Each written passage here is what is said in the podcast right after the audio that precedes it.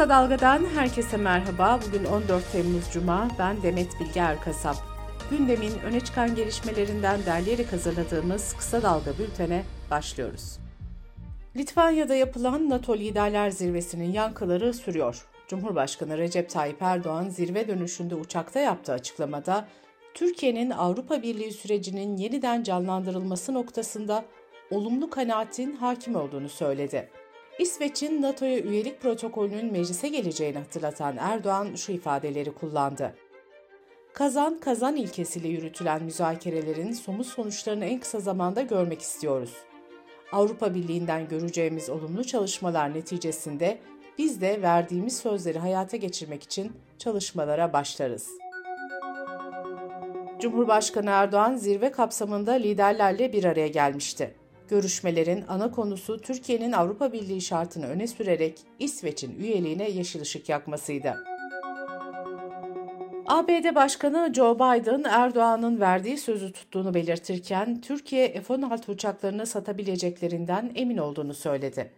Zirvede Cumhurbaşkanı Erdoğan'la görüşen İspanya Başbakanı Pedro Sanchez ise Türkiye'nin AB'ye üyelik sürecine destek sözü verdi. Yunanistan Başbakanı Mitsotakis de Erdoğan'la görüştükten sonra Türk-Yunan ilişkilerinde yeni bir sayfa açıldığına inanıyorum dedi.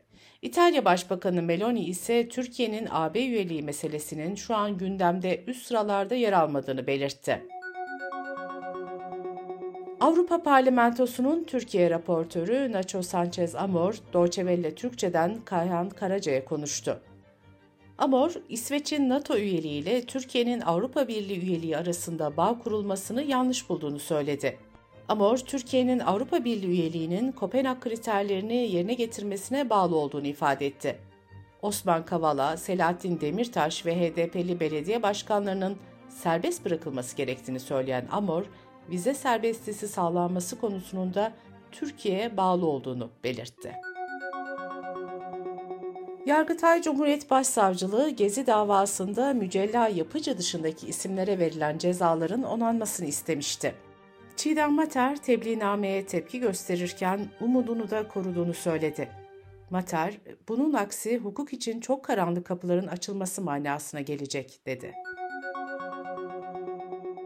İstanbul Büyükşehir Belediye Başkanı Ekrem İmamoğlu, Çevre, Şehircilik ve İklim Değişikliği Bakanı Mehmet Özsaseki'yi ziyaret etti. İmamoğlu, hayati konularda sıkı bir işbirliğine hazırız, dedi. Ankara 7. İdare Mahkemesi Mimarlar Odası Ankara Şubesi'nin açtığı davayı karara bağladı. Mahkeme Atatürk Orman Çiftliği Anadolu Bulvarı alternatif yol güzergahlarına ilişkin imar değişikliğini iptal etti.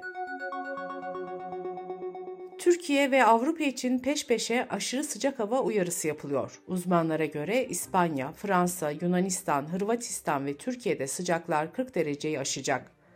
İtalya'da ise Floransa ve Roma'nın da aralarında olduğu 10 kent için kırmızı alarm verildi. Buralarda sıcaklığın 48.8 dereceye ulaşabileceği tahmin ediliyor.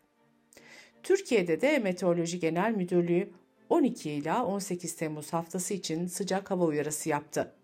Buna göre güney ve batı kesimlerde sıcaklıklar mevsim normallerinin 5 ila 10 derece üstüne çıkacak. Antalya, Aydın ve Manisa'nın Türkiye'nin en sıcak 3 noktası olması bekleniyor. Sıcak havalarla ilgili bir uyarı da Sağlık Bakanı Fahrettin Koca'dan geldi. Bakan Koca sıcak çarpmasının ciddi bir klinik durum olduğunu hatırlattı. Bakan Koca ayrıca yaşlılar, çocuklar, diyabet, yüksek tansiyon, kalp ve astım hastalarının da yüksek risk grubunda olduğunu vurguladı. İçişleri Bakanı Ali Yerlikaya aşırı yağışlar sonucu Samsun, Zonguldak ve Giresun'da 3 kişinin hayatını kaybettiğini açıkladı. Kısa Dalga Bülten'de sırada ekonomi haberleri var. Memur ve emekli maaşlarına yapılacak zam teklifi Türkiye Büyük Millet Meclisi'nde önceki akşam kabul edildi. En düşük memur maaşı 22.017 lira olurken emekli aylıklarına %25 zam yapıldı. Zam artışını yetersiz bulan muhalefet ise en düşük emekli maaşının asgari ücret seviyesine çıkarılmasını önerdi. Muhalefetten ayrıca maaş zammı oranının %34 olması önerisi de geldi. Ancak bu öneriler kabul edilmedi. Torba kanun teklifinin kabul edilen bir diğer maddesine göre depremler nedeniyle ortaya çıkan finansman ihtiyacının karşılanmasında kullanılmak üzere bir defaya mahsus olmak kaydıyla ek motorlu taşıtlar vergisi uygulanacak. Otobüs, otomobil, kamyon, kamyonet, uçak ve helikopterler dahil tüm motorlu taşıtlar ek MTV kapsamında olacak. Torba yasa teklifine gece yarısı eklenen bir maddeyle başta Hatay olmak üzere deprem bölgesindeki illerde orman alanları ve zeytinlikler imara açılıyor. Gazete Duvar'dan Ceren Bayar'ın haberine göre muhalefetin komisyon görüşmelerindeki itirazı üzerine TOKİ Başkanı Ömer Bulut milletvekillerine sunum yaptı. Vekillerle paylaşılan verilere göre en çok konut ihtiyacı olan il Hatay konut yapımından etkilenecek 2578 dönüm zeytinlik arazinin neredeyse tamamı da Hatay'da bulunuyor. Yasanın mecliste kabul edilmesinin ardından 3200 futbol sahası büyüklüğündeki orman alanı ve zeytinlikteki ağaçlar kesilecek.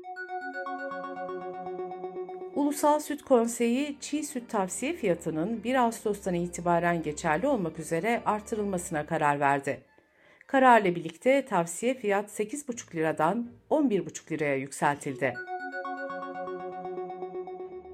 Katma değer vergisi düzenlemesinin ardından birçok ürüne zam gelmeye devam ediyor. Son yapılan zamların ardından Türkiye'de üretilen yerli biraların en ucuzu 41 liraya yükseldi. Ticaret Bakanlığı'ndan yapılan açıklamaya göre reklam kurulu tüketicileri aldatan, tecrübe ve bilgi eksikliklerini istismar eden reklam ve ticari uygulamalara 6 milyon liradan fazla para cezası uyguladı. Dış politika ve dünyadan gelişmelerle bültenimize devam ediyoruz. Rus General Ivan Popov en üst düzey komutanlara cephede yaşanan sorunları anlattıktan sonra Ukrayna'daki görevinden alındığını duyurdu. Rusya Savunma Bakanlığı'nda lise konuyla ilgili açıklama yapılmadı. Tüm generalin üstlerine aktardığı sorunlar arasında batarya sistemlerinin olmaması ve askeri istihbarat eksikliği de vardı. Fransa Cumhurbaşkanı Macron'un evine posta yoluyla kesik parmak gönderildi.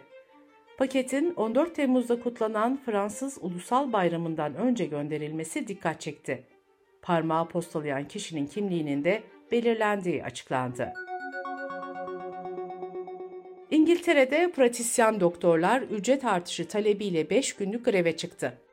18 Temmuz'a kadar sürecek olan grev ülkede doktorların yaptığı en uzun grev olacak. Bu süreçte binlerce randevu iptal edilecek.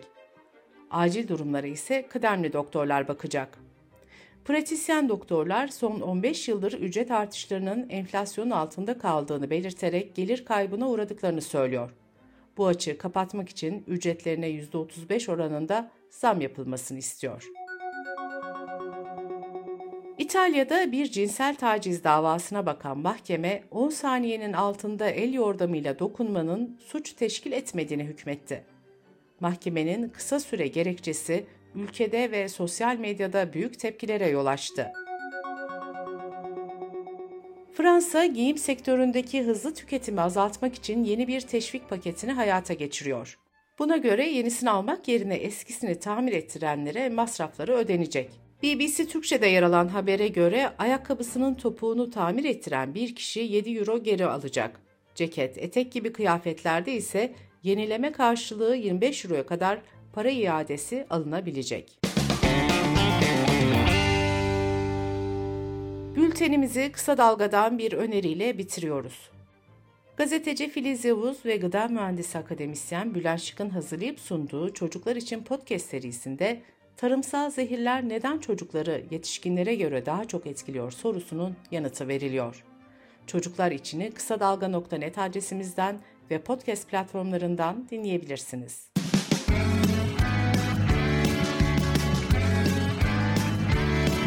Kulağınız bizde olsun. Kısa Dalga Podcast.